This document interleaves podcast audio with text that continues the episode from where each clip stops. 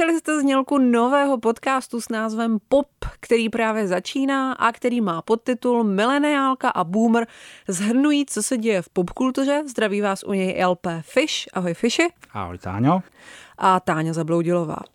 Je to přesně tak, jak říká ten podtitul. Budeme se v tomhletom pořadu bavit o tom, co nám dvěma právě přepadá z filmů, seriálů, knížek, výstav, počítačových her a dalších věcí nejzajímavější a považujeme to za dobrý pop, takže za něco kvalitního, co se dá zároveň doporučit velkému publiku. Já jsem tady za tu současnou nejotravnější generaci, mileniály, kteří si pořád na něco stěžují, používají různá nesrozumitelná anglická slova, nemají moc kde bydletý, hodně avokáda. No a LP Fish je tady za ty, za ty rizí, opravdové lidské bytosti, za boomry. Vidíme to i podle té anglické přezdívky, že zažil devadesátky a už nebyl školní dítě, ale hlavně nám tady Fish drží kontinuitu s českými pořady o popkultuře, protože se sám podílel na několika dost známých titulech, jako byl třeba Paskojel na české televizi, Tečka páteční noci a taky byl pár let šéf redaktorem časopisu Živel, což mě vede k první otázce na tebe fiši takové pamětnické, aby se nám tady díky tobě napnula ta časová šňůra tehdy a teď, tak by mě zajímalo, jaké je tvoje srovnání dob, kdy začínal živel, který chtěl být o současné městské kultuře a taky byl, a tím dneškem. Co bylo lepší, zajímavější, co horší, otravnější pro popkulturního fanouška? Určitě byla ta doba dobrodružnější, ty 90. Tím nemyslím ani tak co se že dělo v klubech nebo na loukách nebo v té kultuře samotné, ale vzpomínám si, že v té době byl internet vlastně eh, jenom ve velkých institucích. Doma mohl mít člověk modem, ale to bylo chrtění, zmar, nesmysl, vlastně to nemělo cenu moc. A já jsem v té době, protože mě samozřejmě zajímaly věci okolo internetu, okolo tehdejšího netartu, eh, tak jsem vždycky po natáčení České televize, kdy jsem pracoval tehdy, chodil do kanceláře dramaturga uh, pana Korčáka, skvělého člověka. Té jeho kanceláři jsem si hledal zajímavé internetové stránky a ty jsem si vždycky vytiskl, protože tam byla zároveň erární tiskárna a odcházel jsem domů s paklem papíru, který jsem si potom v noci četl zcela analogově.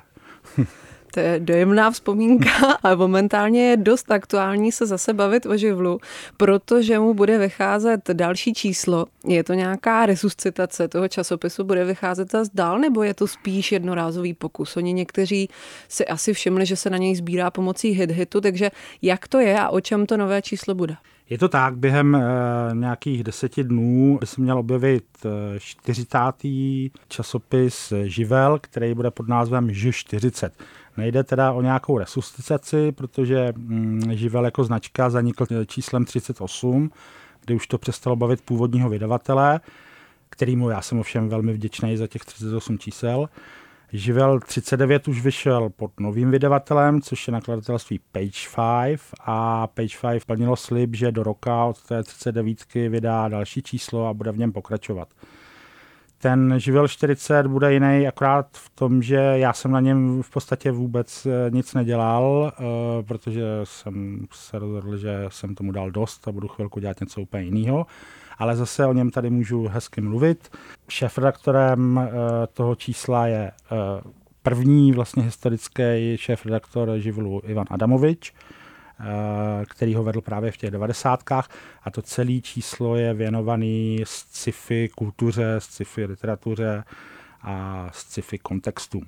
Což byl vlastně jeden z bodů, na kterým živel od začátku stál. Snažil se to sci-fi prostřednictvím kyberpunku vytrhnout z rukou takových těch klasických uh, fanoušků, který to míchali spíš fantazy, kterou my jsme dost nesnášeli a posunout ji jako zajímavou věc i pro městský liberály, intelektuály a lidi, kteří s tím nějak tak nesouviseli v té době. Tohle číslo Ž40 tak představí v několika textech různý minoritní a extrémní žánry sci-fi, jako je třeba atompunk, raypunk, a objeví se tam uh, taky uh, překlady povídek od různých uh, zajímavých autorů, mimo jiné od Paolo Bacigalupio, což je jeden z mých úplně nejoblíbenějších spisovatelů a už jenom proto se to vyplatí eh, se o to zajímat a koupit si.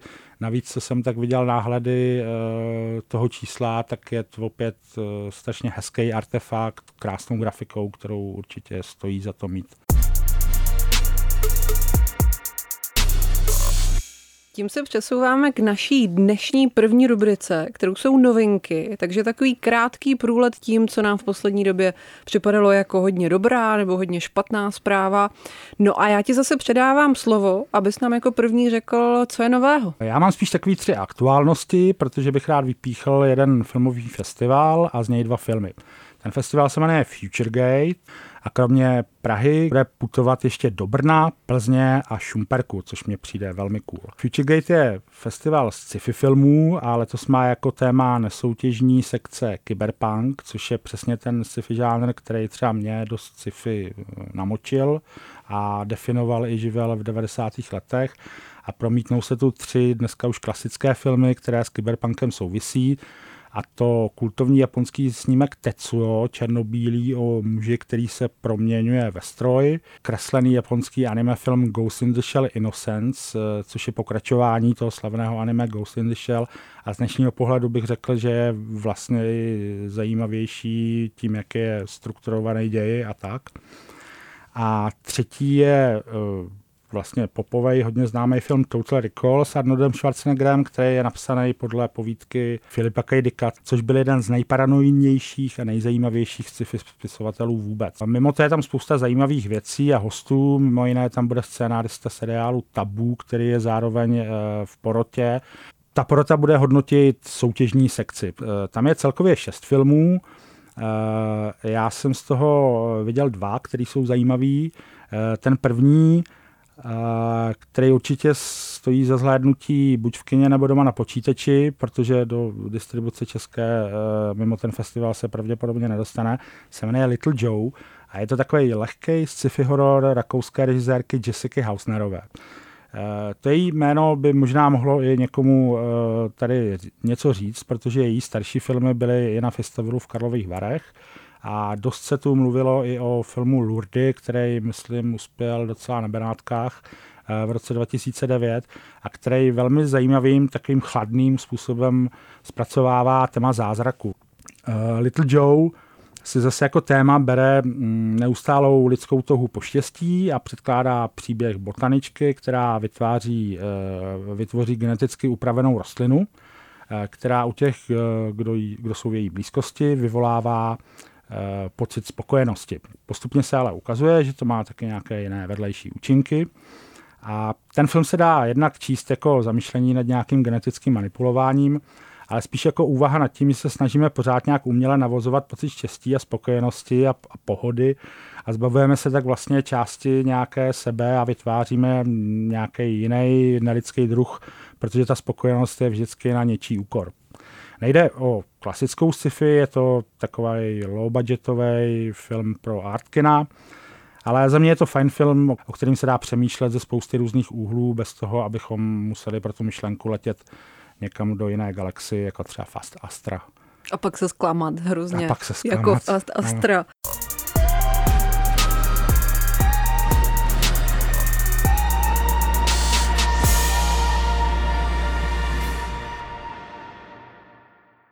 Druhý film je, uh, musím říct, moje srdcovka. Jako, jo, to jsem si velmi oblíbil. Uh, a je to úctyhodný comeback režiséra Richarda Stanleyho, který v 90. letech natočil dva takové zajímavé uh, snímky.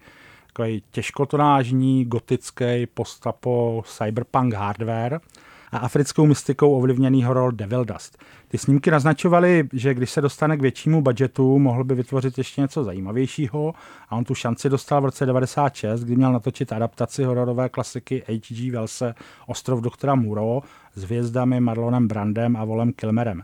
Nicméně on se s těmahle dvěma hvězdama a studiem kvůli svojí vizi strašně pohádal a po čtyřech dnech natáčení byl odvolán a místo něj ten film udělal John Frankenheimer o tom eh, vlastně, jak se pohádal a, a proč, eh, byl v roce 2004 natočený eh, velmi zajímavý dokument, který se teďka nespomenu úplně přesně, jak se jmenuje, ale když si budete googlit Richarda Stanleyho, tak to určitě najdete. Ostrov doktor Murava nakonec by dopadl příšerně. Podle některých kritiků to byl vůbec nejhorší film roku a možná i dekády. Stanley od té doby vlastně žádný velký film nenatočil. Podílel se na nějakých krátkometrážních filmech, točil nějakou povídku Vrátil se až na konci minulého roku, tedy po více jak 20 letech s adaptací povídky jiného klasika hororu, hororu H.P. Lovecrafta, uh, Color Out of Space, Barva z vesmíru. A ten návrat je podle mě, uh, i když jsem tomu vůbec nevěřil, jeden z nejlepších comebacků v historii. Je to v podstatě jednoduchý příběh o rodině, které spadne na zahradu meteorit a s ním mimozemský organismus, který začne ovlivňovat své okolí, včetně té rodiny.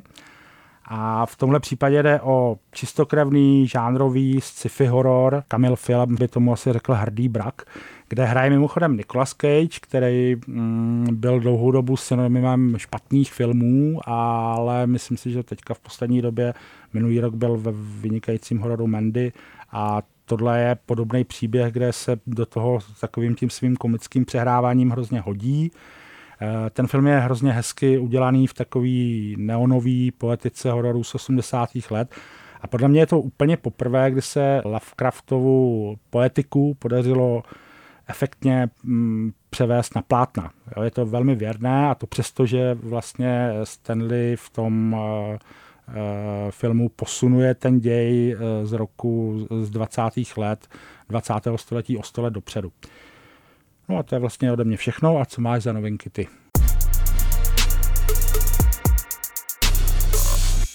Tak, já mám první novinku, která se týká Davida Finchera, oblíbeného režiséra ve světě u nás, autora filmu Sedm, Zodiac nebo Social Network.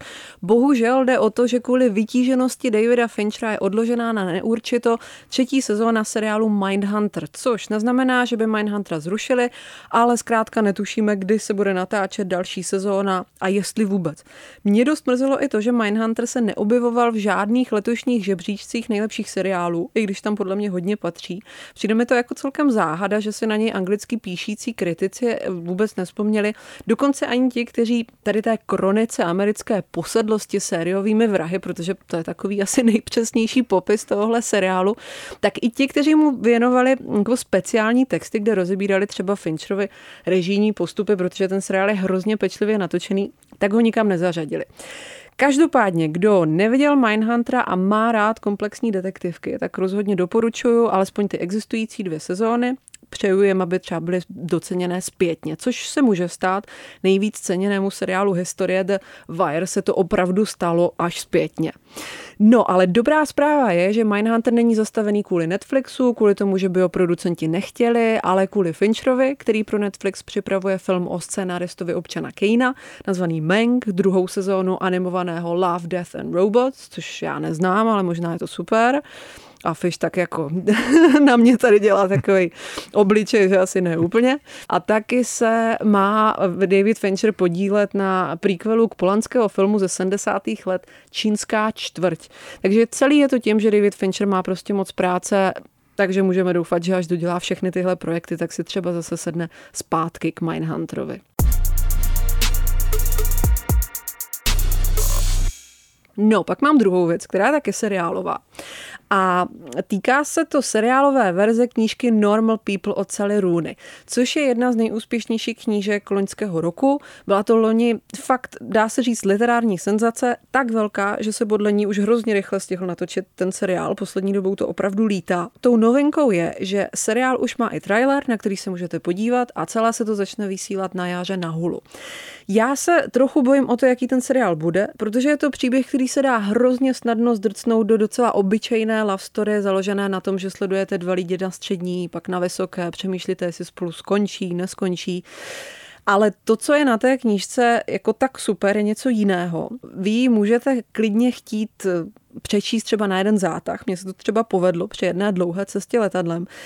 Hlavně kvůli stylu psaní té mladé irské spisovatelky Sally Rooney, protože ona má schopnost vás hrozně rychle vhodit do situace těch svých dvou hrdinů, Marian a Connella, což je dívka, která na střední škole je považovaná za hrozně divnou, s nikým se nebaví, nikdo se nebaví s ní, je takovou školní podívinkou, o které koluje spousta vymyšlených zvěstí, zatímco Connell je školní miláček, jak holek, tak kluků.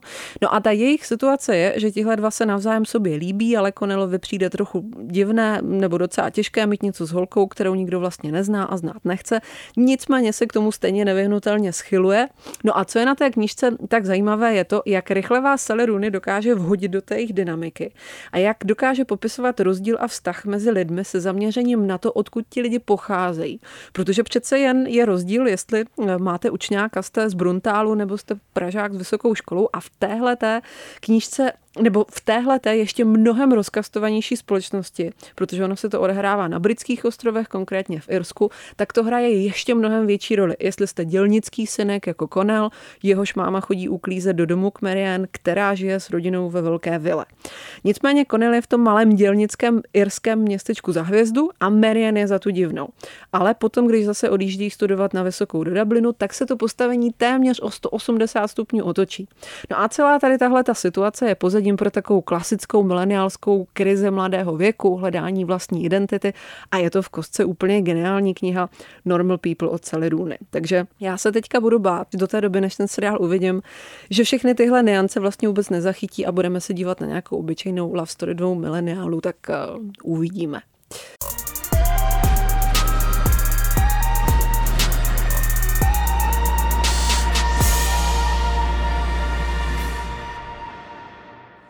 No, ale moje třetí ještě novinka, ještě tady mám třetí věc, ta se týká nominací na Oscary. No, úplně chápu, pokud to Oscaři někoho nezajímají, přece jenom je to cena, která se často dává filmu, které nejsou tak úplně dobré, spíš splňují nějakou takovou představu o tom, jak má vypadat ceněný film pro velké publikum, tak je ta cena docela konzervativní vzhledem k tomu průměrnému věku hlasujících. Nicméně, nějaký druh události to je. A letos budil asi zdaleka největší rozruch tím, že celkem 11 nominací má film Joker. A tenhle ten snímek tím letos píše další kapitolu svého až neuvěřitelného příběhu. Ta začala někdy koncem léta, kdy už bylo jasné, že to bude strašný hit. V září se to potvrdilo, když získal hlavní cenu na festivalu v Benátkách, což bylo velké halo, protože žádný komiksový film ještě takovou cenu na takovém festivalu nedostal. Oni bývají vyhrazené pro artové snímky, i když Joker není tak úplně komiksový, ale to nevadí. Zkrátka o komiksové postavy. No a v té době mi, mi připadalo, že Joker je obrovský úspěch, který všichni chválili, všichni museli vidět. No a pak jsem ho viděla a ne, že bych se v kině nějak nudila, ale po cestě z kina bych to asi mohla nejlíp vyjádřit pokryčením ramen. Připadalo mi, že ten film tak do dvou dnů zapomenu, že to nic moc zvláštního nebylo, že byl takový hodně očekávatelný. Jak se vlastně líbil Fishy Joker tobě? No, já jsem to měl podobný Mě vlastně zklamalo, že to byl akorát nově zpracovaný příběh, který dobře znám, protože jsem spíš čekal nějaký nový pohled na Jokera, něco ve smyslu seriálu Watchmen ve vztahu k knize a k filmu.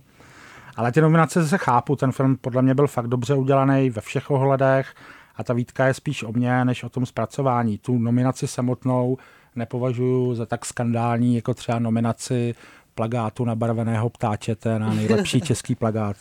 Jo, jsou i další problémy, které si týkají filmových cen, to jo. No tak my dva jsme z toho měli každopádně teda tenhle ten pocit. Načeš ale uplynulo pár měsíců a ten film má 11 nominací a já už jsem viděla x článků a statusů a tweetů, které se do něho opírají s tím, že ten film je hloupý, očekávatelný, pubertální, dokonce primitivní, že si zaslouží cenu jenom maximálně pro Joaquina Phoenixe v hlavní roli. Eh, zkrátka mi najednou připadá, že z toho nejoslavovanějšího filmu se stal tím nejvysmívanějším, což teda já musím říct, mě to vlastně vyhovuje o trošku víc, protože jak říkám, mě nějak zvlášť neoslnil, ale co mi přijde jako vlastně mnohem zajímavější než ten film samotný, je právě to, jaké reakce on budí. Nemyslím tím ani tak to, že vzbudil debatu o tom, jestli může podněcovat k násilí, protože to je tak nějak pořád dokola. Tím, že vlastně připomíná všechny ty jako v úvozovkách mladé rozněvané muže, eh, kteří jsou frustrovaní a pak jdou a vystřílí nějakou školu. Připadá mi spíš zajímavé, že příběh toho odstrčeného víceméně sirotka takhle rozonuje nějakou sociální kritikou, než kvůli tomu podněcování násilí. A vlastně úplně nejzajímavější, co jsem k tomu četla, byla recenze na Jacobinu od Eileen Jones, která samozřejmě, protože píše právě tady do toho časopisu, jak je hodně ideologická, hodnotí filmy svým politicky velmi zabarveným prismatem, takže jí má cenu číst u některých filmů, u některých se to zase podle mého úplně nevyplatí. Ale tentokrát to ní není žádný hejt, žádné zanadávání se s gustem, což ona mývá ráda A není to ani pochvala. Ten text je čirá observace nebo taková poznámka na okraj. Říká v něm, že Joker je vlastně podobné melodrama, jaká se psávala třeba ve viktoriánské Anglii v době průmyslové revoluce, v době nastupujícího kapitalismu. Jestli si vzpomenete na romány Charlesa Dickense, vždycky je tam nějaký odstrkovaný sirotek, utlačovaný různými buržoázními pány, nespravedlivý svět, otročící chudina a z toho malého chudáka sirotka vždycky vyroste ten titulní hrdina, který já jsem bohužel žádného Dickense nikdy nedočetla až do konce, takže nevím, jak to s nimi dopadne. Asi ne úplně jako s Jokerem, oni spíš morfují do nějakých self-made menů, osudu navzdory, ale přesto mi to teda přijde docela zarážející ta podobnost v tom smyslu, že dnešní diváky mainstreamového filmu zdaleka nejvíc fascinuje ten, který tak moc připomíná tahle ta stará melodramata se sociálním podtextem, melodramata o tom, jak je svět krutý vůči chudým přehlíženým lidem. Co ty na to, Fichy, říkáš? No když já se na to podívám svým politickým prismatem, tak mně to přijde celkem pochopitelný, protože kde jinde by mělo tohle téma uh, rezonovat, než ve světě, kde má 26 nejbohatších lidí stejný majetek, jako má 3,8 miliardy nejchudších lidí. Je jasný, že Amerika a Evropa k těm nejchudším nepatří, ale myslím si, že lidi uh, na těchto kontinentech si uvědomují, že tohle je strašný problém a že to bude za chvíli problémy pro ně. Uh, nicméně já bych to už dál nerozebíral a pojďme k hlavnímu tématu.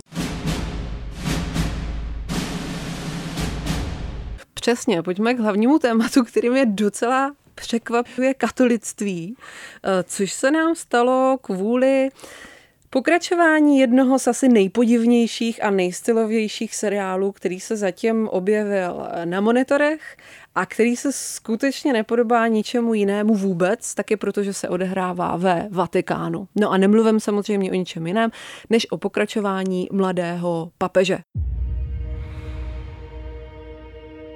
Pius XIII was a great pope, but life evolves in spite of us. No, I'm the new pope. That's it, Holy Father. We are done. What? No nudes? Takže to je naše dnešní hlavní téma. Nový papež a věci, které s ním nějakým způsobem souvisí. Pojďme si ale ještě připomenout toho mladého papeže, což je seriál, který způsobil docela poprask v roce 2016. Pro všechny, co ho neviděli nebo si ho už eh, moc nepamatují, tak ho natočil Paolo Sorrentino, což je režisér filmů jako Velká nádhera, Il Divo, Mládí, Oni a Silvio. A Sorrentino celý ten seriál postavil na tom, že do role papeže obsadil britského herce Juda Law. Takže papež je v tomhle seriálu nejenom mladý, ale jak se v něm neustále upozorňuje také krásný a sexy, nosí bílou mikinu s kapucí, bílé žabky, nejraději pije cherry coke zero a v jedné ikonické scéně ho oblékají do papežského taláru za zvuku písničky I'm sexy and I know it. Ale proti očekáváním tenhle seriál nebyl o mladém liberálním papeži, který otevírá církev a užívá si života, ale právě naopak. Pius XIII., což je papežské jméno Juda Loa, je extrémně konzervativní, tvrdý, podezřívavý vůči homosexuálům a je nakonec vlastně docela málo cool, je, je naopak extrémně divný, pomstychtivý, trpí komplexy, vlastně bychom ho vůbec neměli mít rádi, a, ale máme. Navíc taky kvůli tomu, že v tom seriálu se dějí docela zábavné věci, mnohoznačné věci. Pius se v papejské zahradě potkává opakovaně například s klokanem, kterého dostal darem a nechal ho do ní vypustit. Za to se vůbec neobjevuje před lidmi, ani před novináři, s nimiž málem nechá spadnout letadlo silou své modlitby. On ten seriál si totiž pořád hraje s tím, jestli papež, konkrétně teda tenhle ten papež, má nějakou božskou moc, jestli umí dělat zázraky, anebo jestli je vlastně doopravdy jenom takový pletichář, co pije kolu bez cukru a snaží se všem pomstít za to, že byl až do svého zvolení nedoceněný. Tak to byl Mladý papež, který se určitě zapsal u hodně diváků jako jejich oblíbený seriál, ačkoliv vlastně tak docela o ničem koherentním není. Aspoň podle mě je to spíš taková show, takový zábavný pořad, krásně natočená přehlídka sketchů a gagů se super herci. Není to nic, čemu by se anglicky říkalo plot-based story, nemá to žádný pečlivě vystavený příběh, Ukazuje to vlastně v různých momentech člověka, který přes noc dostal obrovskou moc, dost nečekaně a docela si ji užívá a docela to s ním cvičí. Což ale teda není málo, je to vlastně docela fajn seriál. No, s tím já docela souhlasím, ale přijde mi na tom zajímavá jiná věc. Mě nefascinuje, že lidi oslovuje Joker, jak jsem říkal před chvilkou, ale kolik filmů a seriálů je v poslední době postavený na nějaký interpretaci katolické církve. Protože to není jenom mladý a nový papež, to je třeba taky film Dva papežové, který o Vánocích natchnul spoustu lidí na Netflixu a který je postavený na rozhovorech předchozího papeže Benedikta XVI. a současného Františka a tematizuje rozpor mezi liberály a konzervativci v katolické církvi. A nový rok Netflix odstartoval dalším seriálem na podobné téma, který se jmenuje Mesiáš a který řeší Eh, co by se stalo, kdyby eh, dneska nastal takzvaný druhý příchod Krista, kdyby se najednou objevil eh, chlápek, který dělá zázraky a dokáže vidět, co se stane v budoucnosti. Ten seriál je dobře natočený, bohužel scénář není moc nápaditý a pracuje se tam se situacemi, které asi napadnou každýho. To znamená, že se Mesiáš dostane do konfliktu s dnešníma autoritama a tajnýma službama a tak podobně. Nicméně i tak má od diváků relativně vysoký hodnocení a ve svém okolí jsem zaznamenal, že ho lidi chválí jako dobrou zábavu, což asi je. Ale čím si vysvětluješ, že mezi dnešními diváky, mezi kterými jsou silně i mileniálové, zajímá katolická církev a Ježíš Kristus, i když jinak v Evropě spíš stoupá počet ateistů? Já nemám tušení, jediné, co mě napadá, je, že třeba měl úspěch ten mladý papež. Jako, že by to bylo tí, že by rozjel takovouhle vlnu. Že by rozjel takovou vlnu. A taky předtím ještě na Nemorete byl docela úspěšný uh, s filmem, který hrál Habemu s papam. A to bylo ještě chvilinku předtím.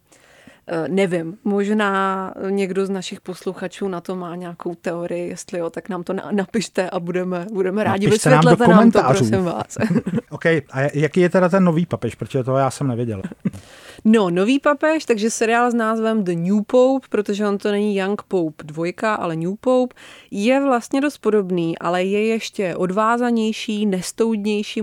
Musím říct, že tolik masturbace a odhalených těl jsem asi v žádném seriálu neviděla. Až na The Girlfriend Experience. Každopádně, je to ještě větší cirkus než předtím, ale bohužel bez Juda Loa, protože Mladý papež na konci seriálu dostane infarkt a my ho na začátku vidíme, jak leží v komatu, je obklopen neonovými kříži, omývá ho mladá jeptiška, která ho tak různě okukuje při té hygieně a pak udělá přesně to, co asi část publika napadne, že se určitě nestane. Jeptiška papeže domije a pak se pustí do masturbace přímo vedle papeže ležícího v komatu. Přesně takhle ten seriál začíná a hned na to vidíte titulkovou sekvenci, ve které tentokrát pokaždé jinak tančí skupina jeptišek, ale vždycky tančí jako ve striptýzovém baru někde kolem neonového kříže. Takže je jasné, že ten nový papež si bude dělat z Vatikánu ještě větší legraci než mladý papež. Nicméně je potřeba opatřit nějakou novou hlavní postavu toho nového papeže, protože prostě papež Pius XIII. se z komatu nevzbudí ani po třech pokusech o transplantaci srdce. V jednu chvíli mu dokonce transplantují srdce nějakého egyptiana, takže muslima. A Jude Law ale zůstává na přístrojích, neujme se ani muslimské srdce. A tak se kardinál Vojelo a ostatní z Vatikánu vydávají za jediným možným kandidátem, který se po pár peripetích nabízí a tím je John Malkovich, tedy Sir John Brenox, což je podivínský britský šlechtic s podobným komplexem z dětství, jako měl mladý papež a s ještě větší zálibou v módě a stylu. Brzy se dozvídáme, že mu třeba denně telefonuje Meghan Markle, aby se zeptala, co si má vzít na sebe. Taky vidíme, že Brenox nosí oční linky, eh, mluví o tom, jak má rád Marilyna Mansona, Sharon Stone nebo Denise Hopra. Zkrátka, máme tu dalšího podivína lomeno manekína pro papežský trůn. Výborný. Stylový, sexy papež. Mimochodem, já jsem si teďka vzpomněl, že vlastně i jedna z nejlepších druhých sérií eh, ze seriálu, co jsem minulý rok viděl, a to byla eh, druhá série britského seriálu Fleabag, je postavená na jediný nový postavě a to je kněz, chytrej, sexy, pochybující, ale jednoznačně věřící a víru praktikující kněz, který se zaplete s hlavní postavou a mimořádně vtipně a osudovně e, jí vstoupí do života. Co je tak přitažlivého vele a sexy na knězech? Protože Fleabag to je spíš seriál už pro mileniály, ten oslovuje hodně tady tohle. A zas je tam kněz. no, možná je to tím, že je to takový extrém podobně, jako když chceš udělat nějaké přirovnání a vlastně hrozně eh, snadno sáhneš k holokaustu nebo k Adolfu Hitlerovi, protože nic vyhrocenějšího ti nenapadne, tak možná zase pokud mají posluchači, že by nám zase něco vysvětlili. To by, mohli bychom to postavit, celý ten podcast na tom, že by nám vysvětlovali, že by nám lidi vysvětlovali, co, co se ve světě děje.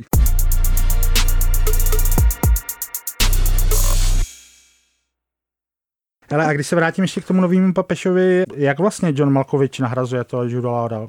Je, je to stejně uchvatná postava, jako nepochybně byl uh, Young Pope? No, je dost jiná a myslím, že bohužel, protože podle mě Jude Law reprezentuje zajímavější nápad, zajímavější kontrast. Já jsem zatím viděla šest dílů, celkem jich devět. A vlastně zatím pořád moc nevím, co ten Malkovič, kromě toho, že má rád oblečení a celebrity a je umírněnější, není konzervativec, tak co on je vlastně zač? Přijde mi, že ten seriál vlastně kolem něj tak jako krouží a ještě více odává těm různým absurdním sketchům a groteskám, které se ve Vatikánu odehrávají. Ještě víc toho mám pocit, že je to hrozně pečlivě, designově vypiplaná cirkusová show se všemi těmi kříži z neonu, jeptiškami, které když jdou do stávky, tak je vidíme ležet na podlaze Sixtínské kaple poskládané do takového fotogenického obrazce. Vidíme taky příznivce papeže Piuse 13. takže toho starého Juda Loa a ti leží v takových stylových mekinách s jeho podobiznou eh, a snaží se vlastně udržovat povědomí o něm vysíláním jeho dechu na rádiové stanici. Těch vizuálních fórů, symbolů, hříček je tam hrozně moc, hrozně moc se tam tančí, je to vlastně celé takové takový sofistikovaný MTV videoklip, což tak bylo už předtím, teď je toho ještě víc. Ono by to celé měla svazovat ta titulní postava, která ale prostě není až tolik chytlavá. No a jak už tady padlo, tak eh, to není seriál, kde byste právě sledovali příběh, takže ta postava je naprosto klíčová. Holy Father, I have to tell you something. Lenny is woken up. What is to be done? time for The Vatican is in the midst of a crisis. You've got an overdose of scandals. And Pius the 13th is coming back. Who is the Pope now?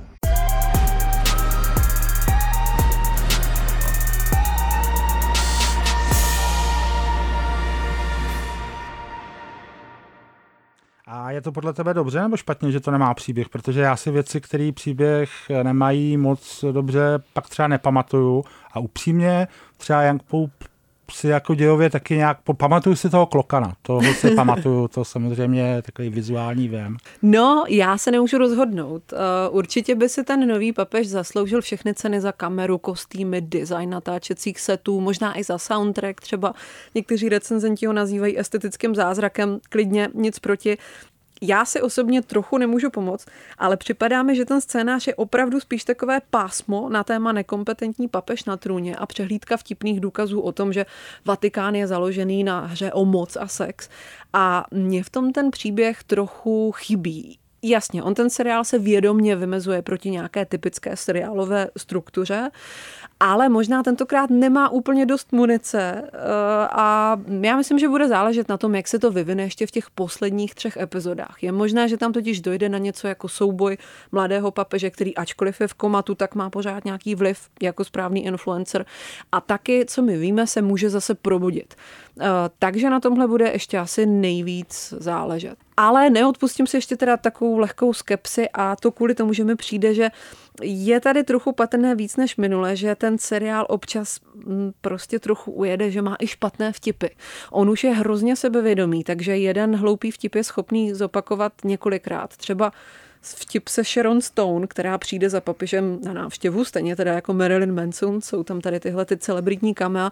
Já už si z 90. pamatuju, že Sharon Stone rovná se přehazování nohy přes nohu, aniž byste měli kalhotky a na tohle se během té konverzace narazí třikrát a není to moc vtipný ani na poprvé a dokonce dojde i na její údajné IQ 140, což je taky věc, kterou jsem četla moc krát, aniž bych nějak researchovala zvlášť Sharon Stone. Takže... To bylo trapný už 90 Přesně, no. Jakože bude nový papež dělat tak staré otřepané vtipy, to mě trošku jako zaskočilo, no. Ale zase musím říct, že si tady jakoby dost stěžuju a přitom ten seriál je fakt docela unikátní a má fakt dost dobré hodnocení všude možně. Takže je dost možné, že přes všechno tady to kafrání vás to bude bavit, bude vás to fascinovat, najde si, si tam spoustu věcí, které třeba já tam nevidím. Určitě je Papež jedna z těch nejzajímavějších seriálových věcí v současnosti. Můžu garantovat, že nic takového jste asi neviděli. Pokud nejste zrovna fanoušek Paula Sorrentina a nemáte nakoukané všechny jeho věci a neznáte je úplně na spaměť. Eh, mě by moc zajímal názor nejen na nového papeže, ale na celý tenhle fenomén knězů a katolických nebo křesťanských témat v moderních seriálech od kardinála Duky, který moc ten moderní svět nedává a žaluje divadelní hry nebo odchází z rozhovoru kvůli tomu, že si někdo dovolí neexistující miliánský sloup interpretovat jinak než on. Fakt by mě bavil rozhovor s ním na tohle téma, takže opět posluchači, kdybyste věděli, jak se to dá domluvit, napište nám do komentářů.